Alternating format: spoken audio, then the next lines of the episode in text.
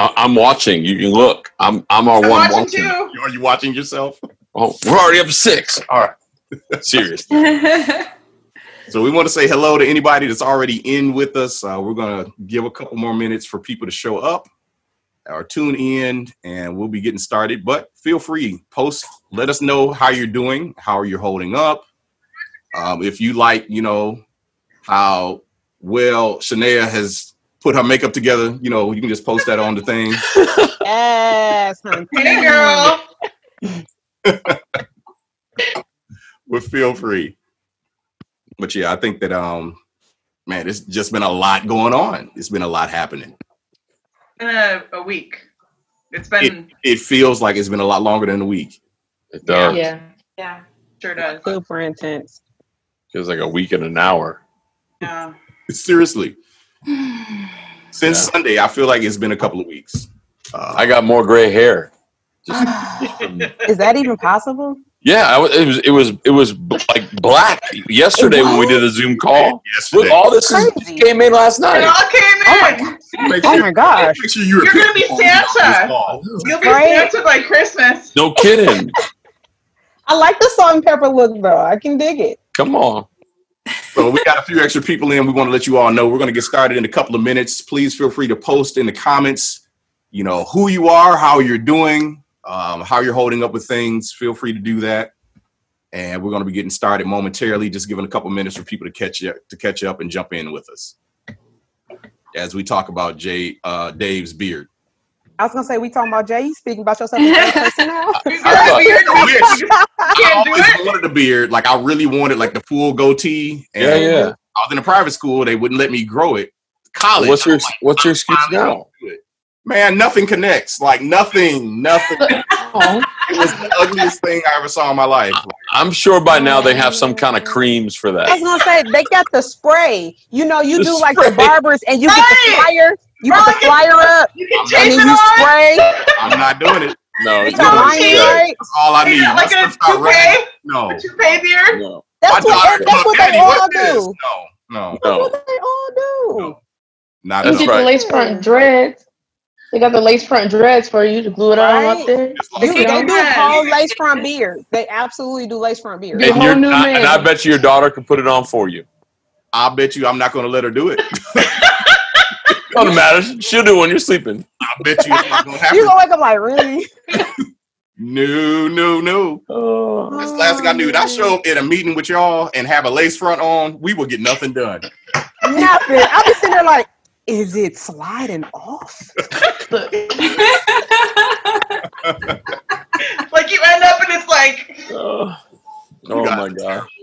So you all, we'll go ahead and get started because y'all gonna quit talking about me wearing a lace front. That's just gonna stop right now. Uh, so we want to you can be silly for a long time.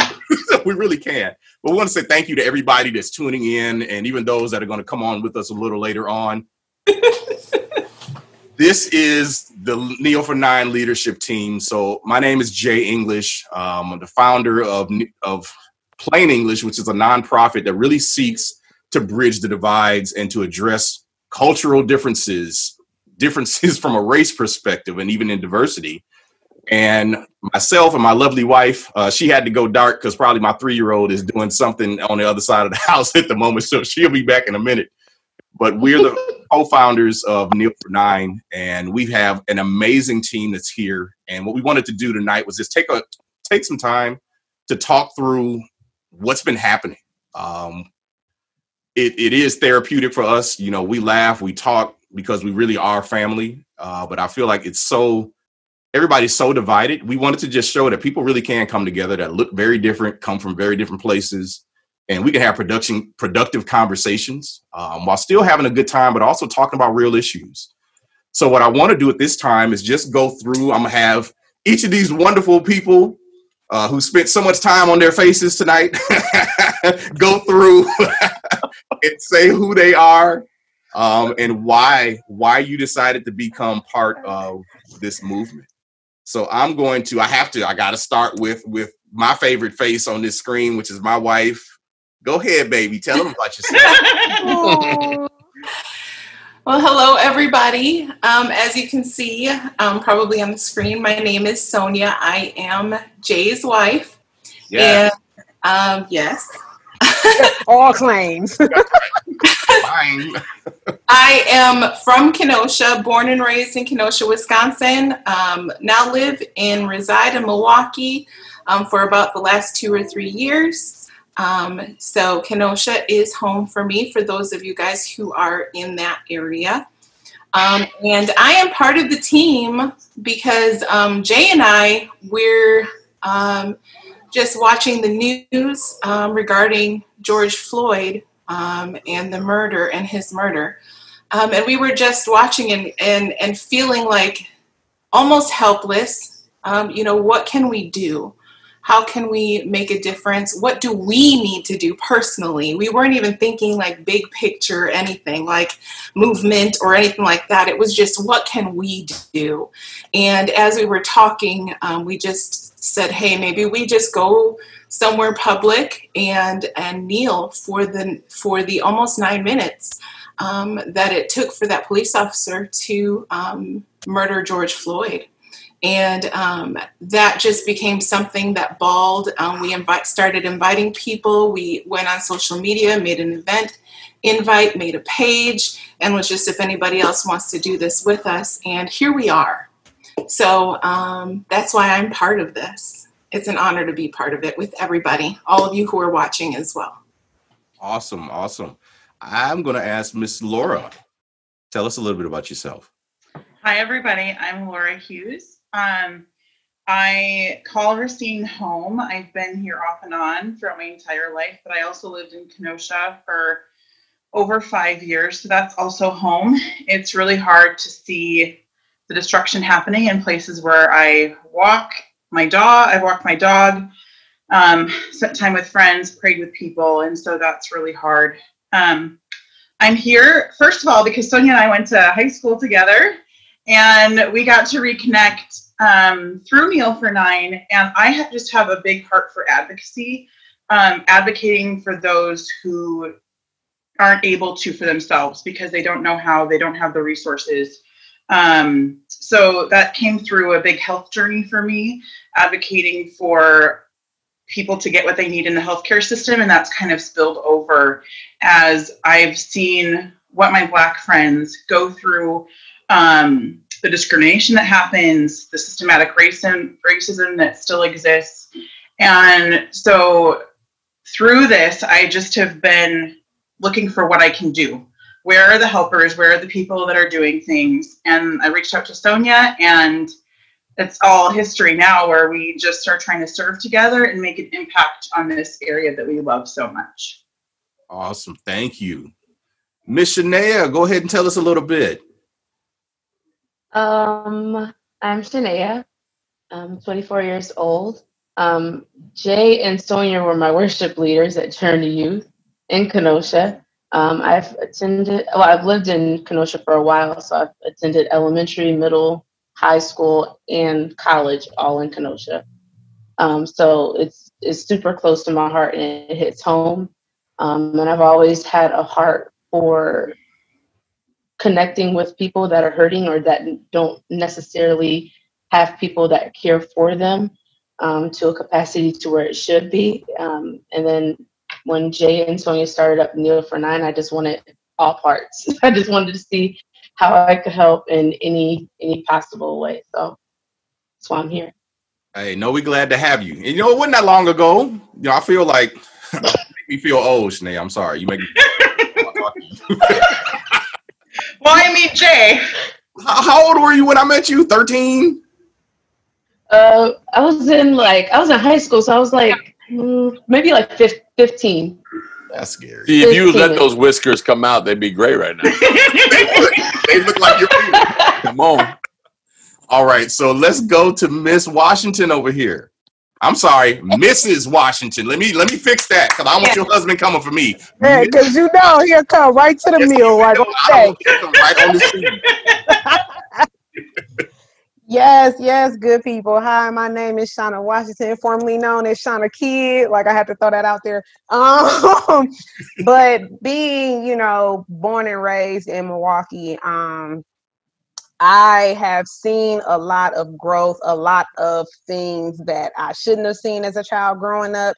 Um, my heart has always been with change and with advocating for young people um, I met Pastor Jay and Pastor Sonia um, at our old church, and you know, like we was like this, you know, they let me be a youth leader. Y'all know what they was thinking, but um, they let me be a youth leader. We were and smart. it really was. Um, and so when I found out from them what they had going on, Pastor Jay and Pastor Sonia already knew. Like I was like, sign where I signed at. Like I'm all for being about change and trying to help bring you know goodness to the community and then also just talking about you know just what we need to do and what we can do so i'm just happy and honored to be a part of it And we're glad to have you. Now, for those that's out there, the Wonder Twins are Laura Hughes and Shauna Washington. If you Yes. need anything in your life put together, organized, or done within the next five minutes, Right. Five Seriously. minutes. Not five minutes. lot of brain going on. literally five minutes. It's a true five. It's just true Like for real. It might be less five. Like you need your taxes done, five minutes. we should start a tax business We do. For real. Whatever you need, they will get your life together. So ah, Oh, Hit so them up if you need something. Then we have last but not least, the detective himself. Stop, man. Stop. Up put there. that out there now you Don't put that out there. be in the community now you can't All be right. that So now I feel like I have to explain this, detective. I know. I was gonna say you gotta tell about it now. So my, my Oh name my is my name is Dave Anderson. I'm the co-lead pastor of Vineyard Milwaukee Church here in Milwaukee. And the reason why I say detective, I also have another job. I, I work for Milwaukee County Housing Authority and homeless outreach, so I'm out in the street a lot. And uh, lately, uh, a lot of a lot of black kids have been calling me a cop. And I'm like, I'm not a cop though. Well, you look like a cop. Well, what does a cop look like? Like you. And so I told them. So now they're like calling me detective and everything else. And I'm like, I am not a cop. Anyway, I got nothing. You know, whatever. But anyway, so y'all know he look like a cop uh, stop it. I do not. I look like a. uh, Some people call me a homeless homeless guy. I mean, Your I don't know what that looks like either. But anyway, we'll stop. The reason why I'm part of Kneel for Nine is um, when uh, when the murder of George Floyd happened, I just started calling all my friends. I started calling all my friends. I'm gonna, and I was just like, I need to check on you because I love you and I care about you, and I need to be uh, a friend, and I need uh, whatever it is you're going through. Like I want you to know, you don't have to put on a mask with me. You can be angry. You can be frustrated. You can be pissed off. You can do what, whatever it is you need to be. Um, you can be with me. And so Jay is one of my friends, and uh, we had that long conversation, and and and he told me about Kneel for Nine, and and I just I could not I could not say no to this. Um, I care too deeply about people that I love not not to be part of this. So it's an honor for me to be part of this. And this team, I'm going to tell you right now, I love being part of this team. These people are amazing, absolutely amazing people. So I- I'm just happy to be here. They do all the work, and I just sort of bring. I don't even know what I bring to this team, but they bring the stuff, and, and I cookout I bring the cookout. That's right. I smoke the ribs. That's my contribution to this team. I smoke the ribs, and I look like a cop. No, you have you have a love for people, Dave. You I bring do. love and passion for God and people. Don't make me cry. It's too early in this video. Uh, We're gonna make you shed a tear before we leave, though. So just get ready. yes sir You ready? Well, now that you know all of us, um, and pretty much what you see here is what you get. We didn't want to try to put on any airs or act any different type of way. I think every last one of us here, we we kind of dislike uh, a level of phoniness, which is probably why we get along really well. So we're just Yeah. going to be ourselves. Uh, we want to invite you if you have questions, um, if you have reflections, if you have things even under on your mind that maybe you would want us to even talk about. Feel free to throw them in the chat. if you see me looking over to the left, I've got another screen here where I can actually see what's being put up. So, you know, it's not just because I'm doing something crazy. But what we want to do is just start for a few minutes and really just find out like how how are you all doing this weekend? Man, I feel like I said, I feel like it's been like two or three weeks, and it's literally been a couple of days um, from Sunday afternoon when the shooting of Jacob Blake happened. All the emotions of that, obviously, the videos everywhere. Like, there's nowhere you can look, and that video's not coming across a feed somewhere on social media. To the reporting that night to I know even for me it was kind of like oh man here we go. Kenosha is about to it's about to be some smoke for real. Um, you know I was looking at Sonia and you know Sunday night it was some people out. We knew Monday was going to be a mess because people were going to going to be protesting but then my concern was like Tuesday um, and I don't even know how many of you all know this but the reality is there's a lot of outsiders who purposefully look for things like this to come Yeah. into the city when stuff like this happens. So you think about Sunday night, this stuff hits the fan. They need about 24 hours. They got to get their messaging out and they got to travel. Yeah. So my fear was like, I remember telling Sonia, man, by Tuesday, I really pray, like I really got a bad feeling. I'm hoping I'm wrong. I'm hoping I'm wrong. And Tuesday became, you know, everything being set on fire, people breaking out all the windows on all the cars and car lots and all these different things.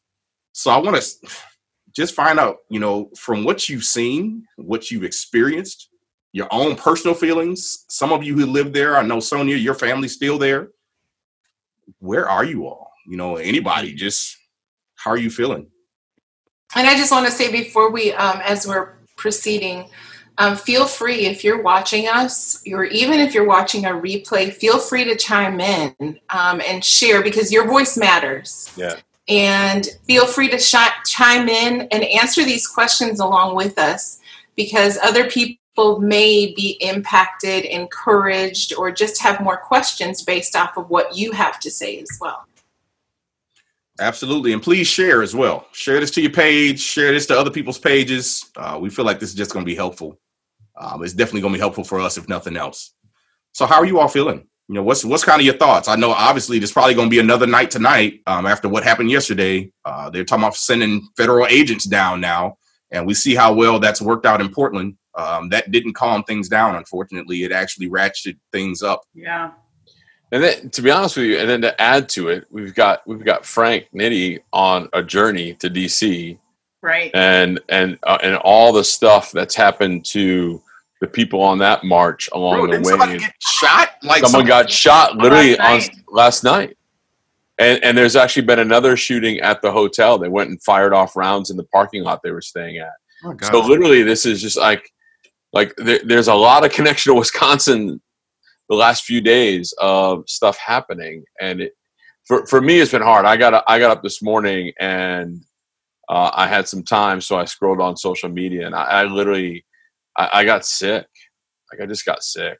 Like I, I I was just not in a good place right away, and almost came to a point where I was just I was speechless. I didn't I didn't have words anymore. So I started just texting a few friends and stuff, just Yeah. checking in.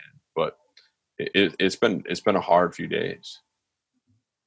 But I mean, I don't have family in Kenosha. I I, I imagine, like, are, is your family doing well? Like, have you, like, are they Um, in the yeah, area? or- Um, I have per- personally, I have. I know Shania lives there as well. Um, but personally, I have family who lives within um, of the Jacob Blake incident within half mile. One of some of my family within about a half mile. Another family members live about a mile away, um, and then my parents live on the other side of town. Um, so you know they're not far at all. Um, I think when I first heard it, the first thing I did was ask a friend who shared it with me. I said, Where is this at? You know, my first thing is wanting to find out where is the exact location because, you know, of course, you want to know, you don't really know who it is, you don't know what happened, um, you don't know where it is and where it is in proximity to your family or where they might be. Um, so that's right away, me personally, that was the first thought that came to my mind. So then I, you know, I turned around once I got the location. I realized it's up the street from my sister and her husband. I need to reach out to them to see if they're okay. And so, you know, I reached out and they said they had heard they weren't in the vicinity at the time. Um, thank God they were, you know, okay. And so that was a sense of relief for me. And then finding out that my brother and his wife happened to be um, all, they were all together at my parents' house. And so God had his hand on, on them at, at that time. And those are the family that lives closest to proximity to them or to the incident. Um, and then you know as i was just thinking and and watching i watched the video without even really realizing or knowing what was about what i was about to see Yeah. and because it was all so new like people are saying i'm praying for kenosha and then here's the video and i didn't like it was just one of those because i was so just thinking about family and my mind was all over the place that i just hit play and even with the George Floyd, I was so cautious and and and you know paused before even thinking about watching the video. And I think it was just kind of almost like, well, what do I need to do, and how can you know? Um, and then I watched it, and then after watching it, I just I, I had this moment of shock and gasp. And Jay didn't even know what was going on at that point because I'm just on my phone, and he's like, "What's wrong? What's going on?" Um, so then I shared with him, you know, what was happening. So um, in the midst, um, it's kind of been a bit of a roller coaster um, where it has been relief because the people that I know and love are okay, but then it is a, a sadness um, for uh, for Jacob Blake and his family. Um, it is frustration and anger for feeling like maybe this the justice hasn't been found, um, and it's it's a roller coaster of emotions and even like overwhelming um, you know, as I'm seeing what's happening on TV and feeling, you know, I'm watching um, businesses getting burned. Um, I'm watching all of this happen, and I'm meanwhile I'm here in Milwaukee, and my heart is breaking, literally breaking, um, feeling a heaviness on me. And I'm a believer, I'm a Christian, um, and knowing that I need to take things to Christ and that I can take things to God, um, but still feeling like you know, what should I be doing? And I feel feeling helpless and overwhelmed. And I had a few points to where I did break down. Um, and it was at the most random times. Like it wasn't even like I was sitting here dwelling on it. Like I'm in the kitchen making food, making sandwiches, you know, lunch for the family. And then all of a sudden I just have this point um, and I think it's natural for all of us, you know, at different points where you don't, you're not even seeing it or feeling things coming on that that that it can hit you, and to allow yourself to experience those things. Yeah, I I have um, had a lot of concern because I have a lot of friends that live in Kenosha. My little sister, thankfully, is on vacation and she isn't there, but she is a block from where um, the furniture store burned down. Um, so she would be, would have been right in the thick of it, and so I'm really grateful that she's safe.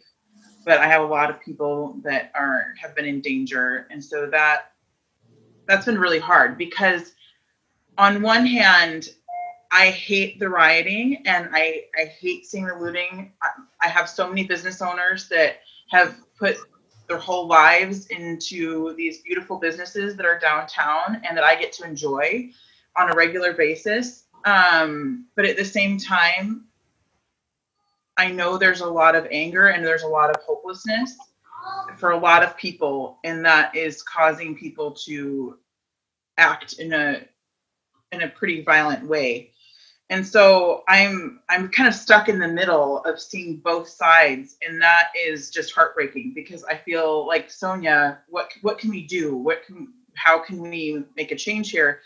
Um, well, I want to protect my city because tonight, you know, we there's new there's rumors that we have got riders coming to Racine because Kenosha's still locked down.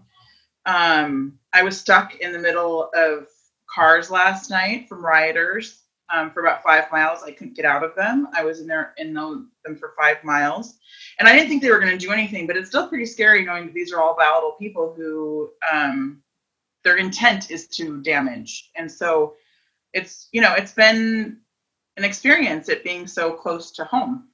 Um, but at the same time, it's also been really beautiful to see the Kenosha community to c- coming together and the helpers painting and boarding and donating and and you know bringing money and you know kenosha is a very strong city a very close knit community um, they love their city and so seeing them fight as much as they can has been really beautiful and so you know just doing as much as we can to come alongside them has been my goal but it's still hard because we're still in the midst of it Wow.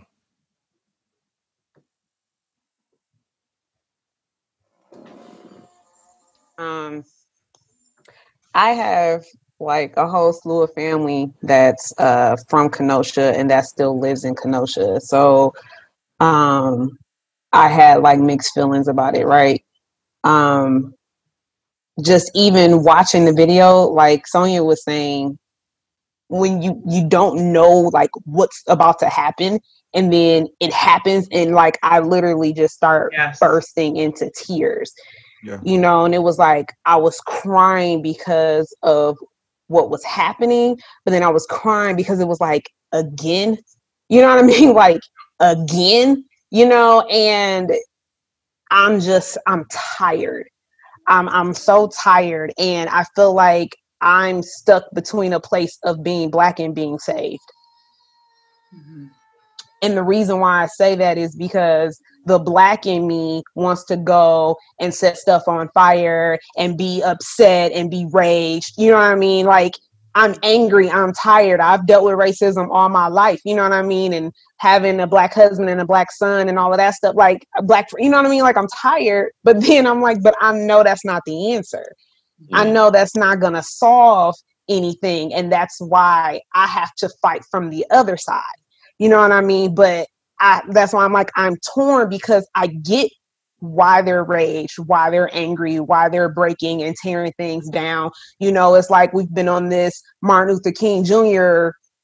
vibe and nothing's been happening. So people on this Malcolm X stuff right now. Like I'm, you know, like and again, I'm like, ooh, well, I, ooh, I can't, I can't, and I won't because I know the difference. I know what's right and what's wrong, but they also know what's right and what's wrong. Yet my people keep dying. So I'm just like, I just stay prayed up, like, oh Lord, I just, mm.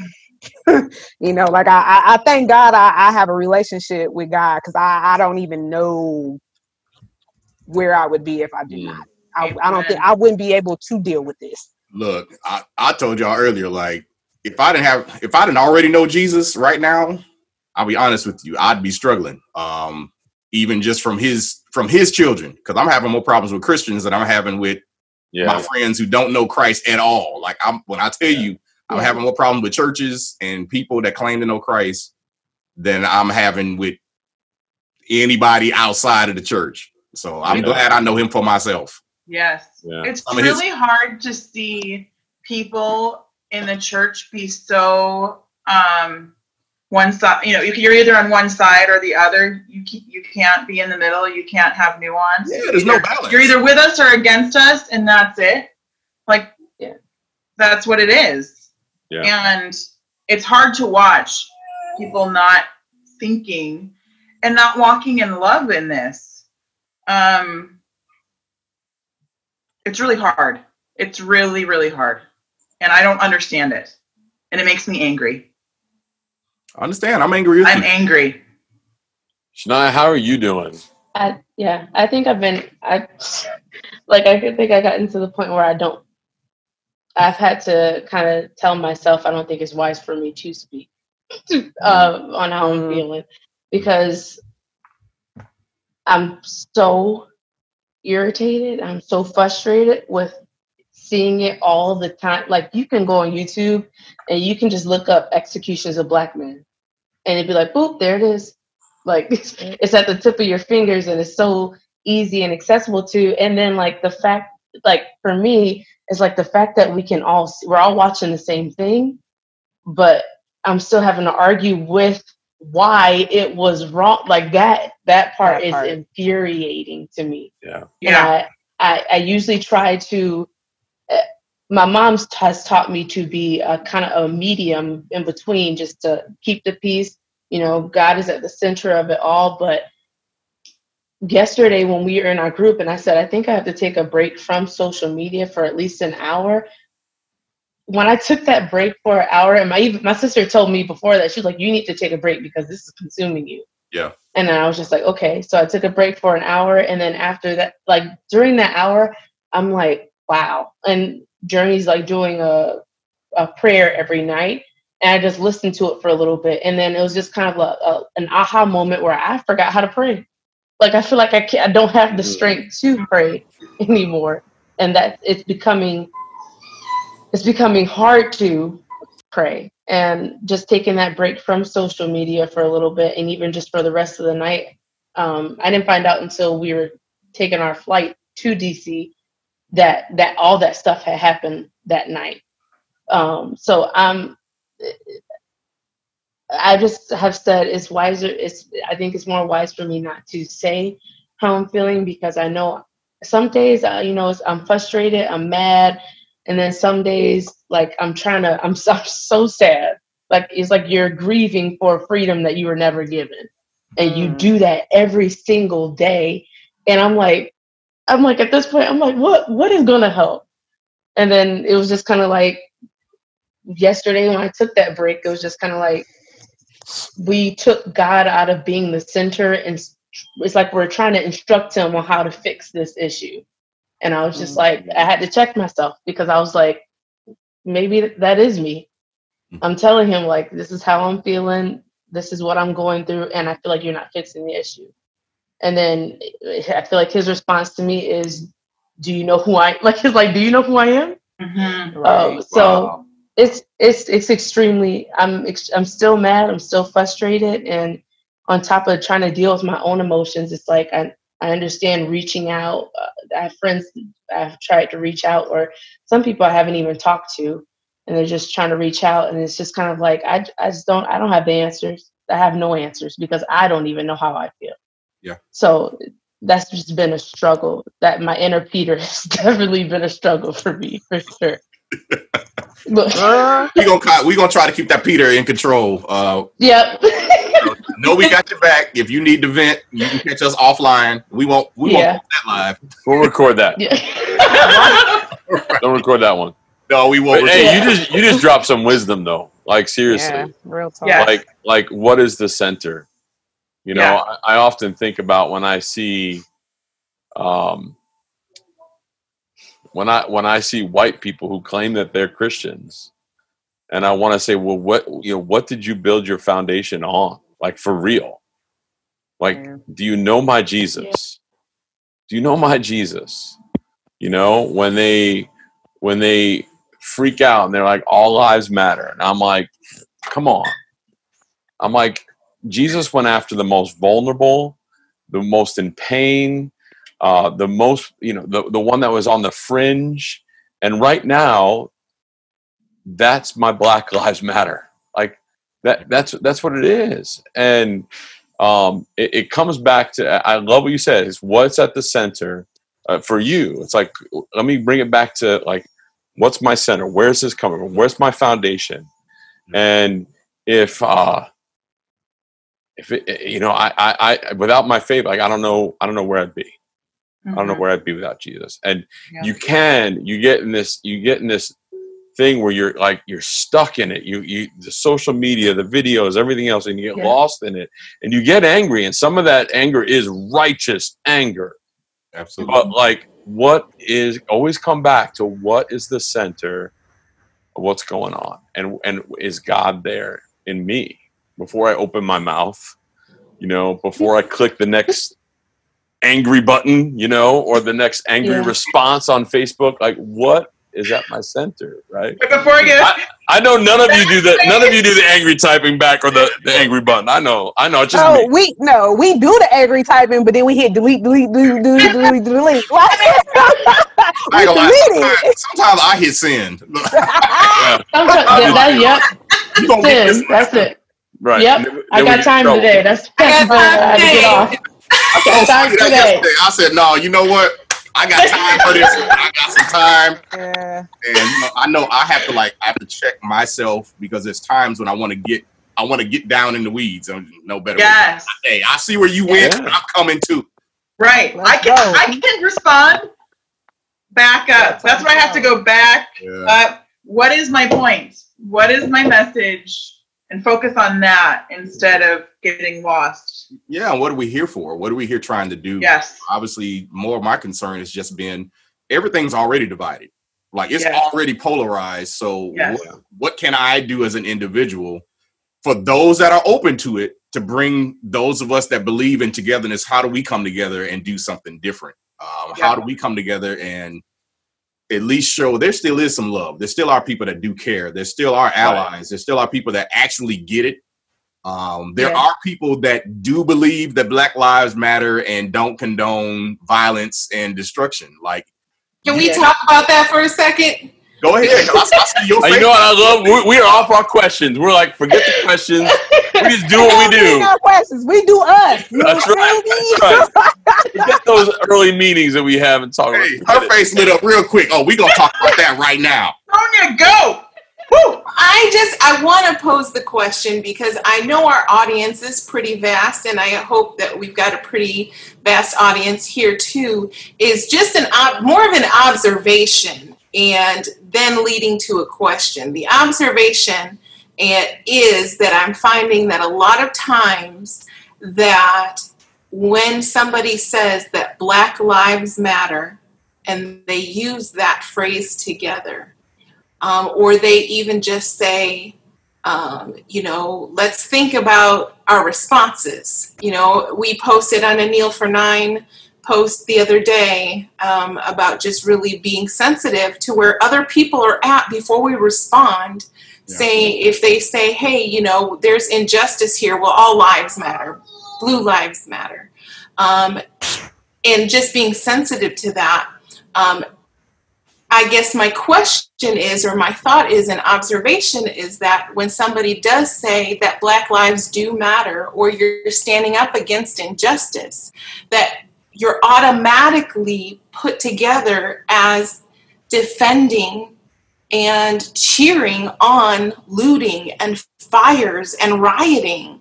How do the two, how, why is the assumption made when someone states, and I guess I'm asking I am also making a statement, please, to the believers that are out there and even those who are just listening, please do not automatically make the assumption that just because we say that Black lives do matter, that we automatically condone rioting and looting and destruction. And that's kind of where I'm coming from and what burdens me and what hurts me and when I see people's automatic assumptions that just because we're standing up for what we feel is right, which is saying that our lives do matter, that it's almost like when we get those responses, well, all lives matter, well, blue lives matter. It's like we're they're hurting. People of color are hurting right now, so they're already down, and it's like kicking them while they're down Yeah. is there's already hurt there. They're already struggling.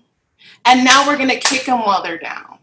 Well, and the hard part is people are people will say, "Well, don't respond with emotion."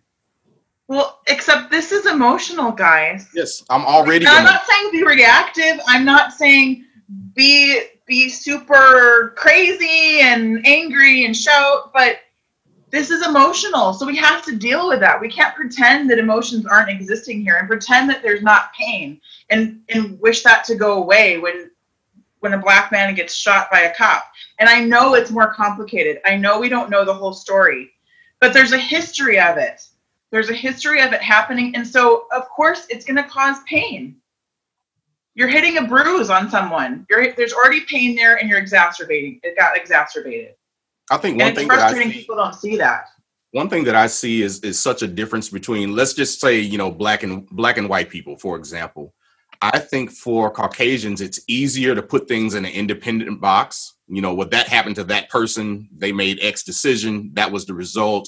That doesn't affect me. That's not my life. And you know, from some people I've talked to, friends and some family, they've been like, you know, hey, I was kind of raised that way. That's kind of just how how I look at life. And I've heard that so many times, and I really do believe that. The other side of it is for us as African Americans, like it's understanding that when something happens to one black person, we all actually feel that. Um, because in our minds, that could have been me, that could have been my father, that could have been my brother, that could have been my friend. Like instantly, when I hear something crazy happening on a street or a block where I know people, my first thought is, who was it? And then to see, you know, for example, the the video with Jake Jacob Blake, it was like you feel like that could have been you um, George Floyd. I feel like that could have been me, and I mean that's that's normal for us. We get like we actually get embarrassed when another black person does something that's embarrassing. We feel that. Like I feel my blood pressure go up. Um, we get mad when we see someone else getting treated a certain way who happens to be black. And I don't I don't know if this is a cultural thing that just is how God made us. I don't know if it's just from the years of stuff that's happened. I can't explain it to you. But there is a big difference for us where when we see something like that happen, we instantly go to that could have been me and we feel that anger deeply. We feel that hurt deeply. And so when you feel like people are not acknowledging the hurt, and that's what I feel when people respond to me with all lives matter. It's just that you're you're not listening to my current hurt. You're you're bypassing it and trying to bring something to me. Put your mind on this. Well all lives. No i'm telling you right now i need you to focus on mine.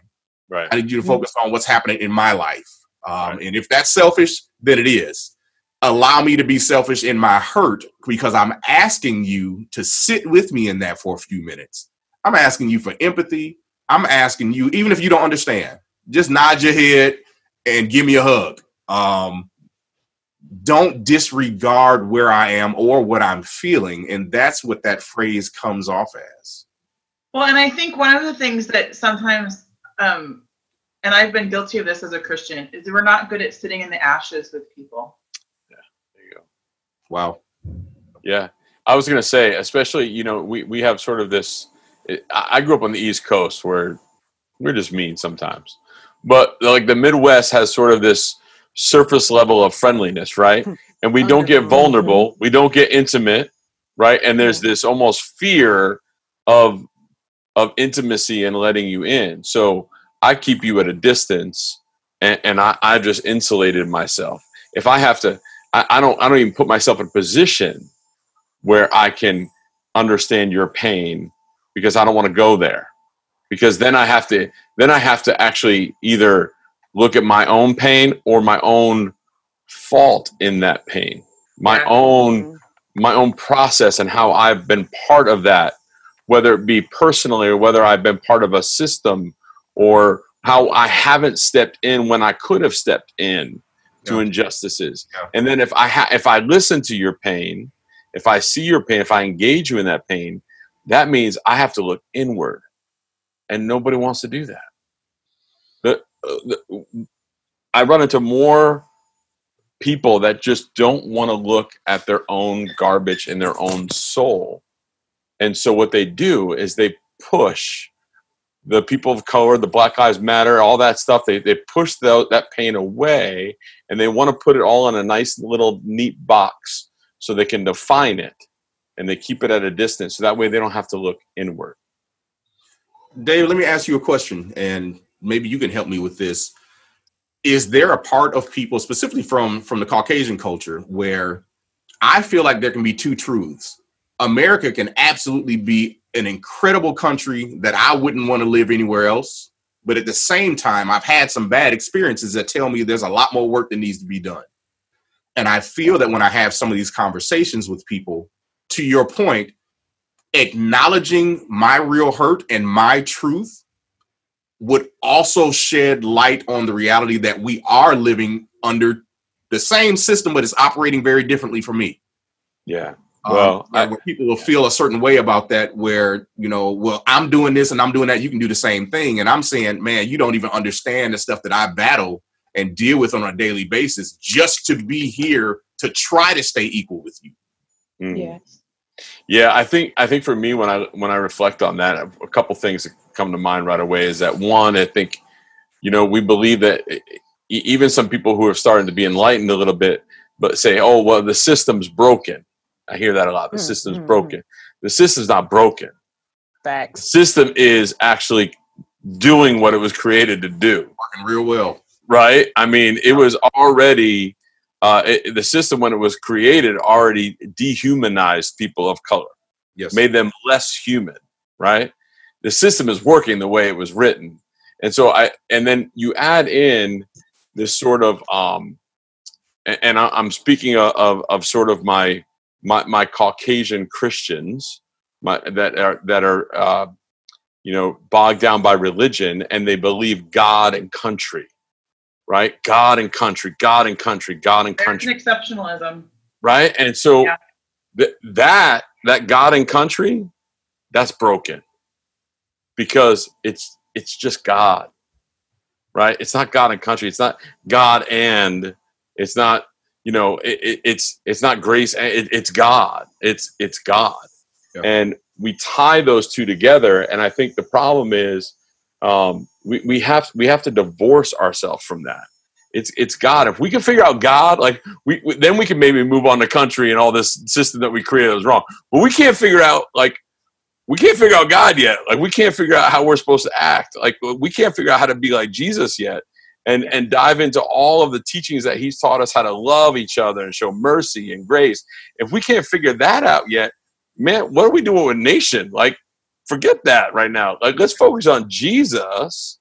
And if we if, if and, and allow him to do the stuff inside of us, and then what pours out of that could be something really, really beautiful.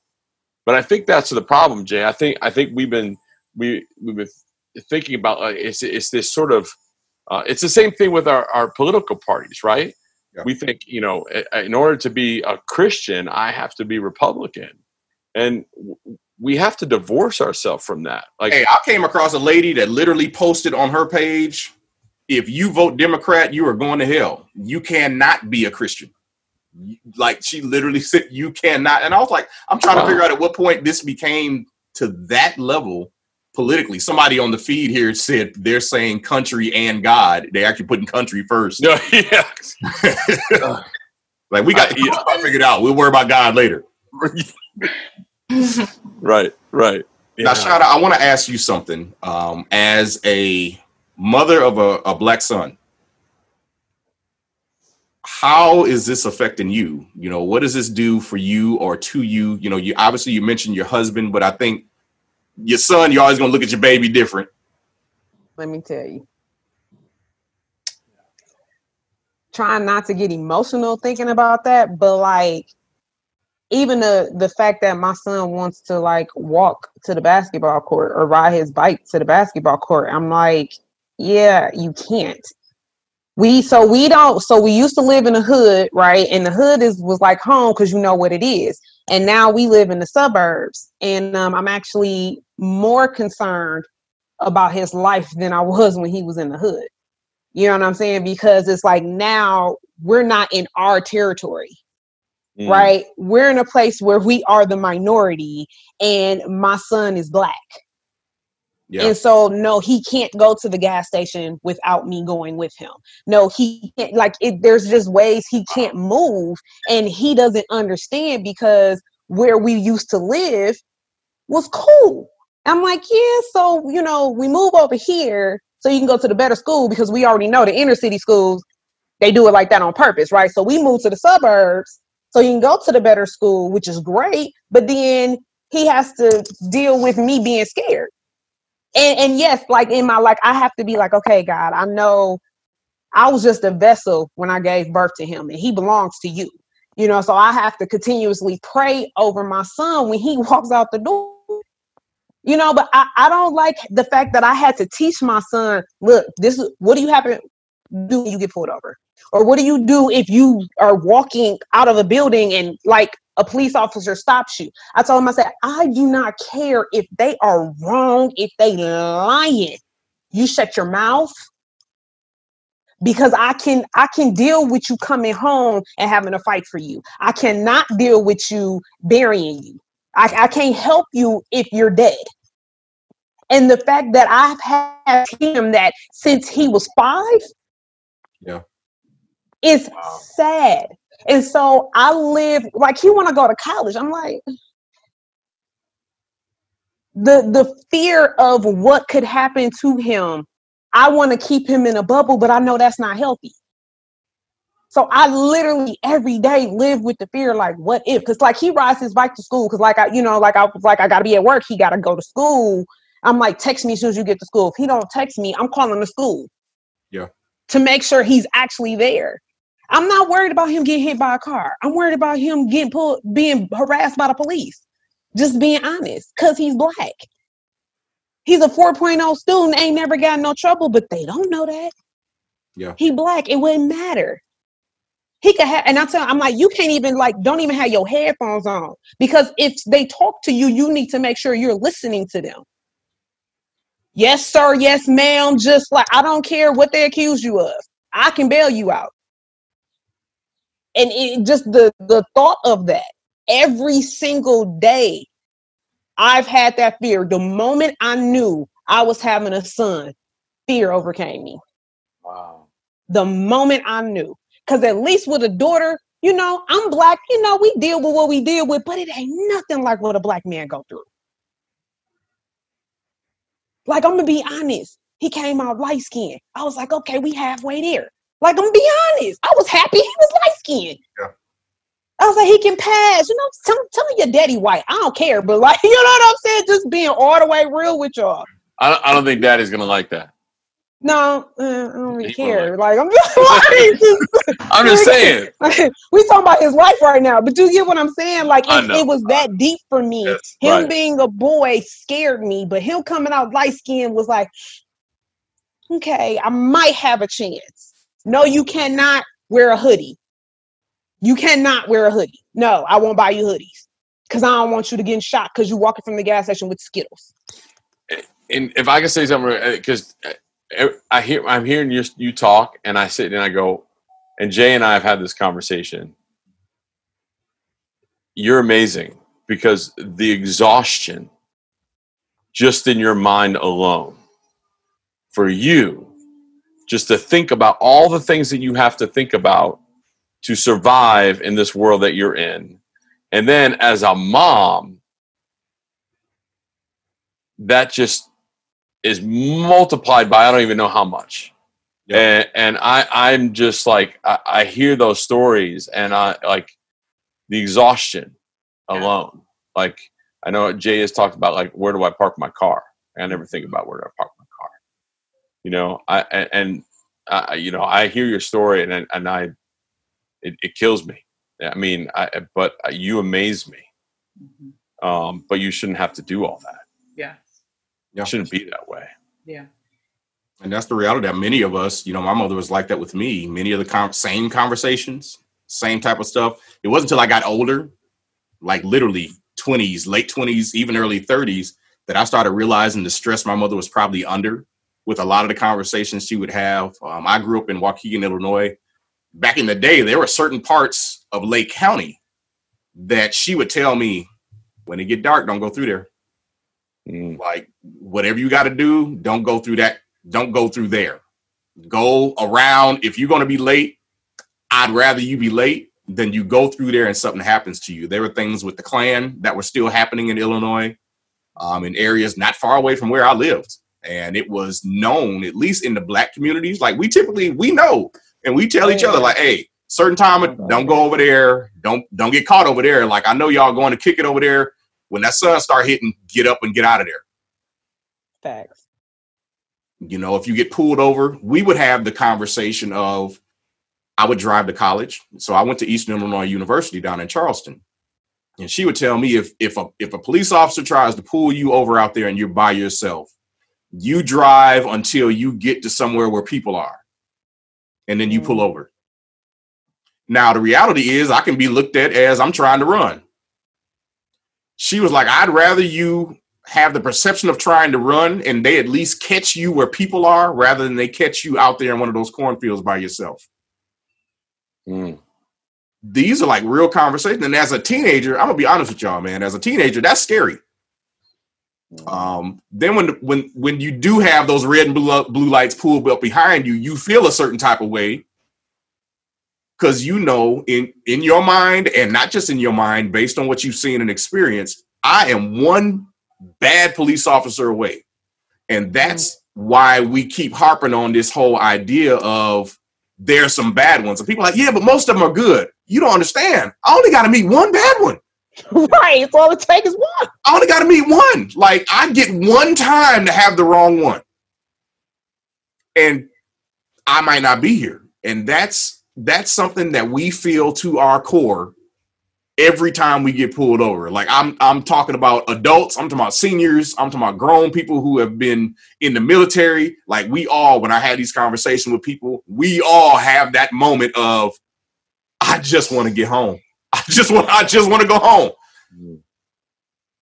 And so, I mean, you know, just chiming in here, it really is when when you have black people sharing their stories or when you have black people saying hey there's injustice and then to be corrected. Well that's not you know that is mind boggling to me because we have people who are talking about firsthand experience not just one typically not just two typically multiple multiple each person has had multiple incidences. Yes. And when you get to that point, it's more than a coincidence, it's more than a fluke, it's more than just a you know, once in a while thing, well, I'm sorry you got the bad one, or I'm sorry that your experience was this, but that doesn't really happen. It's just, you know, I'm sorry that it happened to you. And that it, it's, it's to me, it, it is so frustrating when I feel those kind of attitudes and hearts behind responses. I think people look at it and they feel like you must have done something. It's almost like there's just this Man, point blank. That's not how it is. So you must have done what you something. do?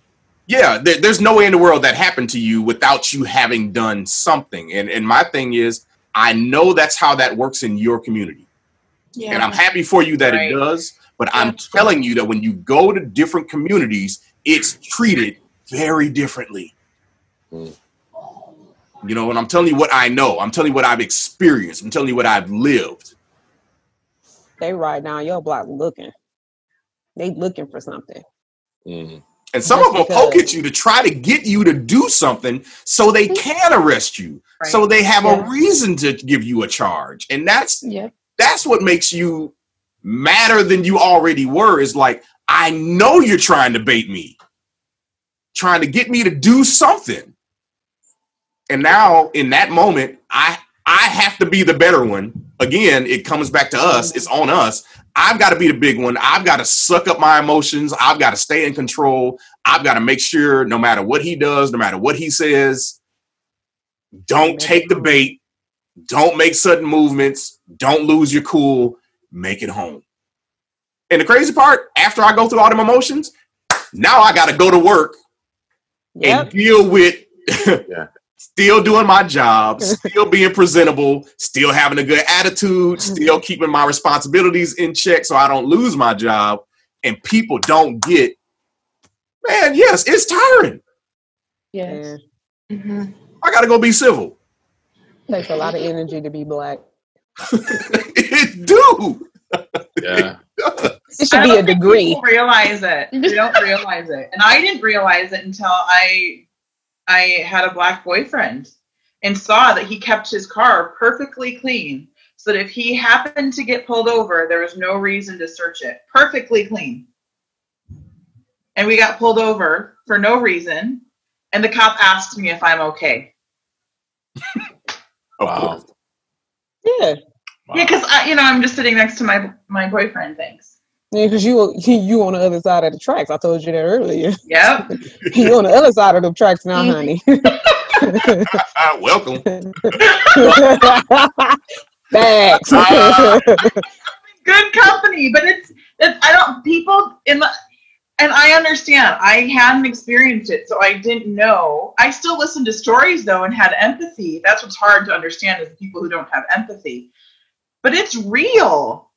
It is mm. real. And the amount of effort that people have to go through to protect themselves when I just get to go and drive around with my messy car and get pulled over and don't get a ticket. Like Hey, Laura, I'm gonna tell you one that'll really get you is when I talk to my white friends and they're like, if a police officer asks you to search your car, what do you have to hide? What's the problem? Like, it, you must be hiding something if you want them to search. And I'm like, in my community, there are police officers that put stuff in your car. Look what I found out of my That's pocket. they found stuff. Like, car. So there's nothing there. yes, Yeah. I had Yes. also asked, would you mind if I search your car? Oh, yes, I do mind. And no, you cannot. Well, no, then what happened to our right? no, you cannot. What What happened is- to your rights as a person to not have to un, not have unreasonable search and seizure? Come on. Yes, and I make sure I repeat that. no, All you, don't have rights a were banned. if you don't have a warrant to search my vehicle, you cannot search my vehicle, sir. And I I think it's important for like the white people listening to this right now is they need to have the posture of just listening to you. Yes. Like so Yes. many times, I, I I have watched people tell their story, and then a white person like like Sonia brought up just a brilliant point. Like they want to say, well, yeah, well, why why did they search your car? There must have been something there. You must have been suspicious, or you must have you know talked back to them, or you got really loud with that cop, or whatever. Like no, I, I you white people, I'm just you just need to listen Yeah, like have a posture of listening shut your mouth and just listen listen because there, there are people yeah there are people that are that have these stories to tell and you need to listen to them you just need to listen and have a posture of learning because we we think we know everything and we think that we have something to say about everything. And the truth is sometimes we just need to shut our mouth and we need to listen. Like we need to hear these stories and we need to bring it like understand it come from the point of understanding rather than that. And then and then and then change the way we are change the way we react you know? But I- I- learn from it. And yeah, respond learn from it. to I mean, it, it's I, it, it boggles my mind, and you sit there and you're like, it, it- like I keep saying, it's exhausting. Like I hear I hear Jay's stories, and I'm like, man, I'm so glad you're smarter than I am because like you have to think about way too much stuff in five minutes. I I, I don't think like that ever. Like I don't think Yeah. as much as you do.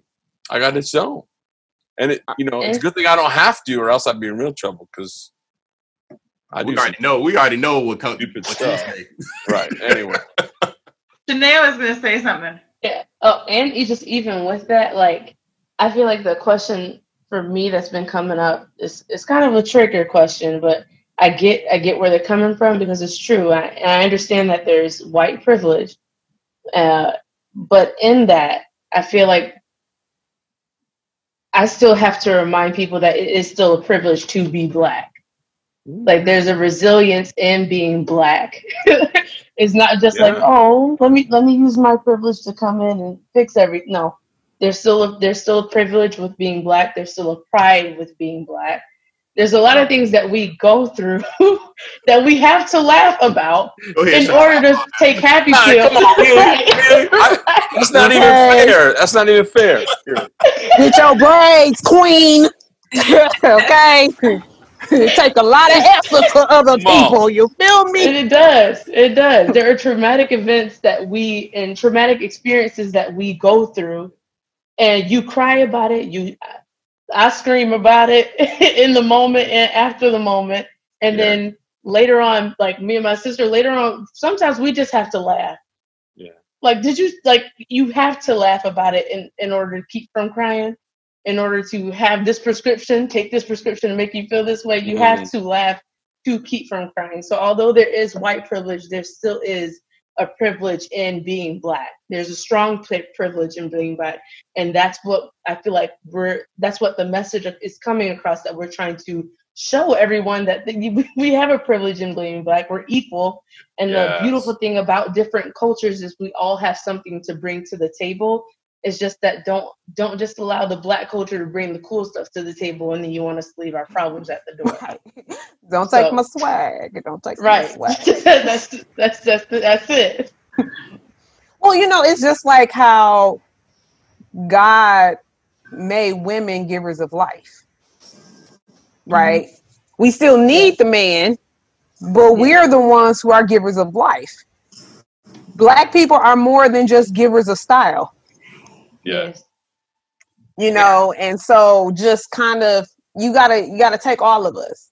And Yeah. but by them not taking all of us, like you said, that makes us resilient. And I feel like that that is like in our DNA. Mhm.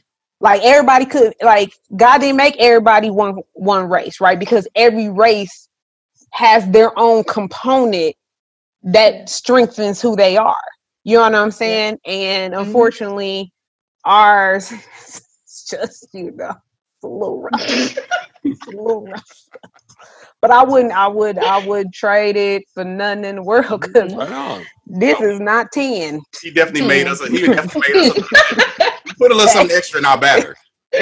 Look, uh, Got the secret sauce. I need to go on the toaster. You feel me? This is all come me. on. All that glory. all that glory. Yes. Beautiful. I'm just saying, saying, saying. right. I found out that uh my wife came with some culture in the house. Boy, she started putting some of them dishes, and I was, I was like, "You make this? Oh my god! I struck gold twice." You better come on. Look, I'm telling you, man, it's like there's a value in taking the other cultures in their fullness. Yes. Everything that that culture brings to the table, because it is different, doesn't make it bad. You know what I'm Yeah. saying? Just because Yes. it's different, it might even be weird to you. Right. that doesn't make it bad. That doesn't make it worthless. That doesn't make it something that you shouldn't be willing to try or something you're willing to listen to. Right. those are some of the realities. And i look at you know i was talking to some people the other day and i said there were a number of companies i have worked for that i could never be my authentic self at.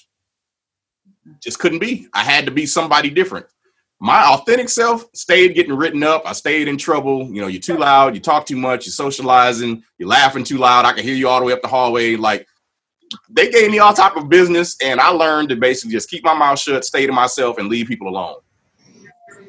On the flip side, though, I fast forward to when honestly, Park Lawn gave me that opportunity to do that job in the community. And it was like, this is what I was made to do. You want me to go outside, meet people, talk, laugh, and build relationships. And I all I could think of is how many companies missed out on the best of me. Yeah. How many companies could I have helped? Could I have built relationships for? Could I have partnered with? Could I have been out and been the face for them in multiple scenarios? And all they saw was you're too loud, you socialize too much, you're different. Mm-hmm. Instead of taking that and saying, how can we use that? How can that Exactly. bring something to us that could be of benefit and you know that's more of my concern with everybody is this conversation we're having how do we come together and value what god made us as in our unique cultures Yeah. in our unique individual spaces because it's needed You know, when you said that, it reminded me. It, I just a little twist on that. I wonder, you know, the flip side of that is companies that sort of hire you and use you. Oh, for for the that. token. That's right. well you They know what at the time if they hired me they, you. paid, they gave me a big enough check oh I'm Right, but I mean, I mean, even not not just the token, but like, oh, you know what? We need someone loud, and we need someone, and and and they don't really, they don't necessarily care about you. Yeah. They care what you about the, what you're bringing. You know, and and that's a little bit of a subtle, a subtlety, but I think that's still an issue. Yeah. Um, because it's still checking a box, but it's it's checking not only just uh maybe you know, I got my person of color check, but Yeah. also it's checking a box of oh I got that the person of color with that certain style check, and not actually caring about hey how can you actually advance in in the company and not always stuck in sales and move your way up the chain even but no no we wanted that loud extrovert person to be in sales and do that when you that's where you're going to stay Yeah. they're using you for who your what your culture is rather than loving you for who you are and the culture you represent and allowing you the opportunities to grow how you want to grow I think that's Um, real. and I think that's a more subtle one, but I think that's still. I'm I'm I'm really asking. Like, do you see that as a as an issue as well, or not? Not so much. Um, typically, if I'm really honest, typically if you get hired, they're hiring you to do something specific, and you learn very quickly if they really care about you as a person. Um, you come in if you have ideas and you realize all your ideas are being shot down. If you're trying to expand yourself, you're trying to, you know, have ride-alongs. You know, I'll use sales as an example. You're trying to do ride-alongs. You're trying to learn from other sales reps. You're trying to sit with, you know, your managers. You're trying to get meetings so that you can learn other things. And they're constantly, I don't have time, or you know, no, you don't need to. You don't need to learn this right now. That's a good one. You don't need to learn this right now. Oh, we got so and so to do that. You don't even worry about that. After a while, you start you start feeling that and you'll start noticing, you know what? And I know I've done it, and I know other people who've done it too. I'm gonna go ask this just to see what they say to see if I'm right. And you start testing. You start asking questions. You start seeking out jobs within and seeing, I know I'm qualified for this. Are they even considering me? Mm. Can I move around? Am I giving opportunities? And sometimes you find out, no, you know what? They're just checking a box on me. Yeah. I'm gonna be honest. It's only been two companies where I know that wasn't the case. Um, and both of those, well, one the organization was founded by a black person, um, and then the other one was the black person was the director. Those were the two opportunities that I had that appreciated me for who I was and the way I was and not looked at me as a checked box. But all of my corporate jobs it, with the larger companies, I knew what it was. Mm. It's just so sad because you're so talented. Thank You You are so real. talented. Yes. Real. Yeah. But people don't see, they don't, you know, uh, it's, and then, you know, I got other, other baggage too. So I got other issues too, but uh, yeah, we won't talk about those. The only, the only issue you have is that you live in Texas and you don't live in Milwaukee, so we can figure out a way to hire you. That's okay. Man, that's that thing. That, that's the only issue, in my opinion. I get my first Oh. six million dollar grant. I'm just telling you, you hired. No, Hey, no, we're gonna fight. We're gonna fight over her. I'm gonna tell you right now. I will wrestle trying to you. tell y'all, I'm, I'm doing work for somebody in Atlanta. My location don't mean nothing. I'm that cold out here. No, I because I, I have bigger plans for you. Like you, I got bigger plans. Jesus. Yeah, come on. You need to be in this city. I have for you That's right. to put my life together. That's right. You can't do what I want you to do on Zoom. Like, You let me know when you need be, me there. You're gonna be fly. in the street. You're gonna be in the street with me. Oh man, yeah, yeah, yeah. That's me. Come on. Yeah, that's me Oh, all day. Well, you all, it is eight ten. Hang it in. I went fast. I know, so I know, fast. I know. And we, we I don't think we went over one question that we were. We went over the went first over the first question. one. First one. I think the answer to to the other ones were brought up without naturally, specifically yeah. being mentioned. They were discussed. Sure. Right. Yeah. So I want to give you all, you know, is there is there anything just last? If you got thirty seconds to say something to the people that are listening or that will watch, what would you want them to know? Mm. Let's not all speak at once. Like I mean, I already thought that. I know I'm putting you on the spot. I know. I know. I All right. think, and I think we addressed this, but I'm going to summarize this: is we just really, even when you're hurting, you need to res- like approach each situation with empathy, and don't jump to conclusions. If if people would pause and approach with empathy, that would solve so much. Yeah. That's my. I don't even need thirty. Yeah, but you stole some of mine, which really stinks. No, I'm just kidding. Well, you can repeat it. We can. Well, we- I, I, but I was gonna. I was gonna same segue to you. Se- I was, segue. You set me up. Dave. um the uh the, just just the posture like Yeah. uh, you know and i'm and i'm speaking to white people right now the posture of uh of listening and learning. And then the other thing i would actually say is and it's the experience i mentioned at the beginning how everyone thinks i'm a, a cop. Um like i've actually in the last three days because i you know if you're not from milwaukee and you're listening to this milwaukee is an extremely segregated city. And so i work in areas where it is an all black neighborhood. And and i often will get looks and people will flip me off and they think that i am the enemy. And if you've listened to this talk at all um, i'm not. Like i am for you. I am black lives matter. I am for injustice. I am for stepping in and and and actually also reflecting on my inward too like Yeah. where i where my blind spots are. And so um I I would just say that uh, not all white people are bad, and um, and I know it feels that way right now. Um, I know it feels that way when you're on social media. It feels that way, yes. but there are some of us out there that are advocating for you and love you and uh, don't want to see this system anymore. So, And uh, Dave and I are in this for the long haul. We're not just oh, we're just not here for right now. We are here and we're not quitting anytime soon. that's right. We're not gonna let you. I know you won't. You got They wouldn't have put you in this group if that was who you were. Dave- right? Dave has Dave has been my brother since day one when we first met. I was like, it's just you know the friendship that we've been able to build over the last man few years. Um, there are some incredible people out here, and that's that's Yeah. really important. Um, you know, when I think of just the friendships that we have just on this screen, and how important those are during hard times or times when my day has been jacked up and I got a meeting with y'all. And I already know, man, you know what? This day been terrible, but I'm gonna get on this meeting and I bet you I'm gonna have a good time. Good time. Good We always have a good time. Sweetie, what do you have? What what would you want to say in 30 seconds?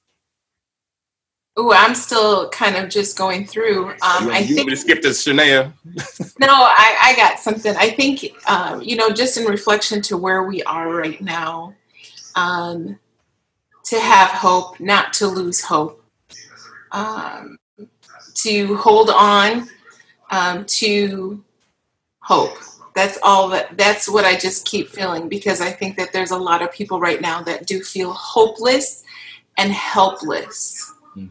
Um, God hasn't left you. Um, we're here for you. Um, please know that you can inbox Kneel for Nine or any of us that are on here personally. If you just need somebody to talk to, if you have questions, if there's any way that we can help, um, please don't hesitate. If you have questions, just general, like we've, you know, we have gotten inboxed many times with people's questions on how do I handle this or this happened at work or this happened at church and you know what are your thoughts on this we're happy to to answer those so we're here for you yeah yeah It's a good word. Um, sorry, it might be a little bit loud. My sisters are back, but um, I would just say, just allow yourself time to breathe. Yeah. Because my my theory before was, I was just like, no, I'm not gonna take no break from social media because I can't take a break from being black, and I got something to say. So I was like, I was I was like, I got time today. So I was going on statuses. I was just going back and forth, but after a while, it's just it's it's, it's every just being black is extremely tiring. So adding that on is not something that you do have to add on. So give yourself room to breathe. And I would just say for uh, white friends that are reaching out, just allow us time to breathe without the questions and uh, so, so sometimes we'll just even out the thoughts. Just just give us the prayers, and that's that's all we need at that moment because it is extremely overwhelming. Mhm. Already trying to cope with your feelings, and then on top of that, trying to answer questions and trying to map out everything right now. So that's that's that's my thirty. It's good. That's awesome. That's good. supposed to come behind that? Yeah, Shauna, you Mhm. got to go ahead and bring it up. Right, I gotta Oh. come behind all that Yeah, greatness. come on, bring the Shanana glory now. Yeah, yeah, yeah, yeah, yeah, yeah, yeah, yeah, yeah, yeah, yes, Lord, yes, Lord, yes, Lord. It's funny because I actually do have a scripture for the people. Um, Yes. Come on, evangelist. Oh, yes, come on, come Oh, on. Yes. No, but seriously though, um, I think it's really important that during this time, especially for the believers, right, um, to stay in your word because that's that's that's what's gonna get you through, you Yeah. know, and scrolling on Facebook and all that stuff all the time. Like we all have to take that mental break because I mean, some of us are already dealing with that life on a daily basis. So then to see other people dealing with it too is just it's just not healthy for us. And we have to do a mental check. You know what I mean? You have to do some self-care in the midst of all of this before you can even put boots on the ground. Just Mhm. being honest, because you want to be in a good place. You know, you want your heart in the right place when you're out in the community, when you're interacting with people, or even before you reach out to people, you know, white people reaching out to people of color and vice versa. Just make sure that we're doing things with a pure heart. Um, because sometimes it, it can definitely come off the wrong way and we want to be just mindful of that. Um, but in First Corinthians 16, 13 and 14, I think it is, um, it's to be on guard Mm. stand firm in the faith be courageous be strong do everything in love Mm. Yes. in love Gosh. y'all if In you- love. if you doing in love can't go wrong if your heart right Right. if your heart is right even if you're not a believer your heart you know Yeah. what's right and wrong in your heart that's where it makes the difference if your heart ain't right get your heart right and then you'll be able to see right and wrong and and all of the the ignorance and the blindness that'll start to fade away when you really look into your heart. Mm-hmm. So think we need we all need to work on our heart regardless on the color of our skin because we're we all have our faults in in a lot of things that that's happening in the world right now. Just being all the way all the way real. And that's coming from a black woman. All the way real we all play a part in it. And so i think we all need to like really dig deep in our hearts and really evaluate that and like i said especially for those believers like you need to get back in your word because we know what it says in that word Mhm. Amen. so Amen.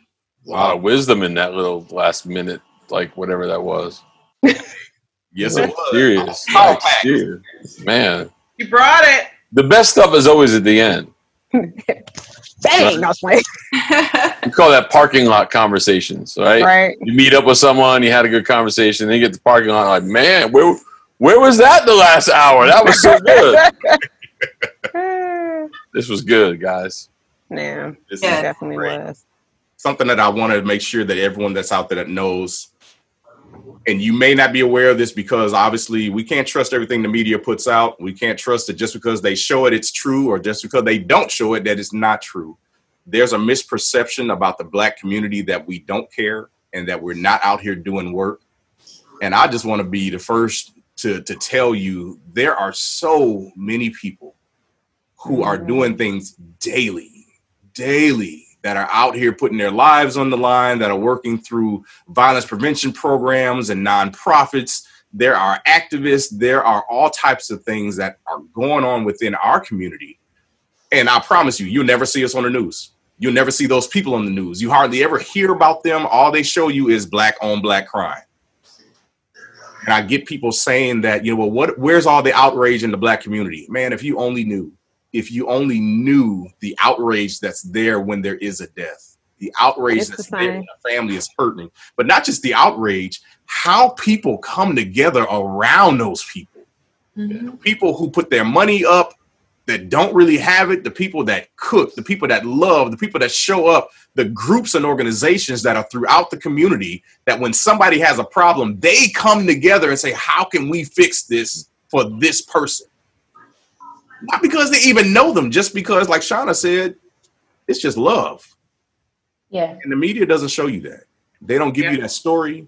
They don't show you the vigils. They don't show you the outreaches. They don't show you the incredible outpouring. They don't show you here in Milwaukee, even the 414 life group that goes out and is literally in the middle of violent situations to diffuse this stuff before it becomes issues. I just want you all to know that. I want you all to know that we here with Kneel for Nine, this is who we are. Like we didn't hide nothing, we didn't pull any punches. This is who we are. This is what we do. Uh, we love people. We love justice. We love God. We love each other. And we want you to know, honestly, we love you. And if you Yeah. need us, we're here. Um, I want to make sure that you know that we're going to be working on some action items and some action plans. We're going to be posting some things to the page. Um, I know even Dave provided us some information here that if you're interested in even contacting uh, the the Kenosha District Attorney, we're going to be posting that information. Um, I know Diana Schmidt had posted something the other day with information on how to contact some officials and to let them know your displeasure with things that may be happening. Um, I'm working with the Office of Violence Prevention here in Milwaukee tomorrow. We're having a meeting where we're going to be talking about some things we might be able to do and bring down as resources to Kenosha. Um, us, we all have resources and people that we know. And even if you, if you're listening or if you know people that could be of help or have resources that would be available, please inbox us, let us know. Yes. And then also, we want you to know that there is a march going on in, in Washington, D.C. Uh, Shania is actually there on site right now. Yes. So Woo woo. she'll be a part of that march. That's going on to, uh, on Friday. And we're going to make sure that we share that to the Kneel for Nine page if you want to watch it. Or if you want to just inbox Shania, she's going to try to go live for us so she can bring some Yeah. reality of what's actually going on down on the ground. We're really proud of her and happy for her for making that trip. Um, but it's it's just some amazing things happening. We want to ask that you all please keep Kenosha in prayer, even for tonight. We're praying for peace. We're praying for justice, but we're also praying for people to really come together and to do more of this. We hope that we modeled that well for you because this is what we do. We laugh, we talk, we talk about each other, we talk about real problems, we encourage each other, we listen, and we learn. But most of all, we love.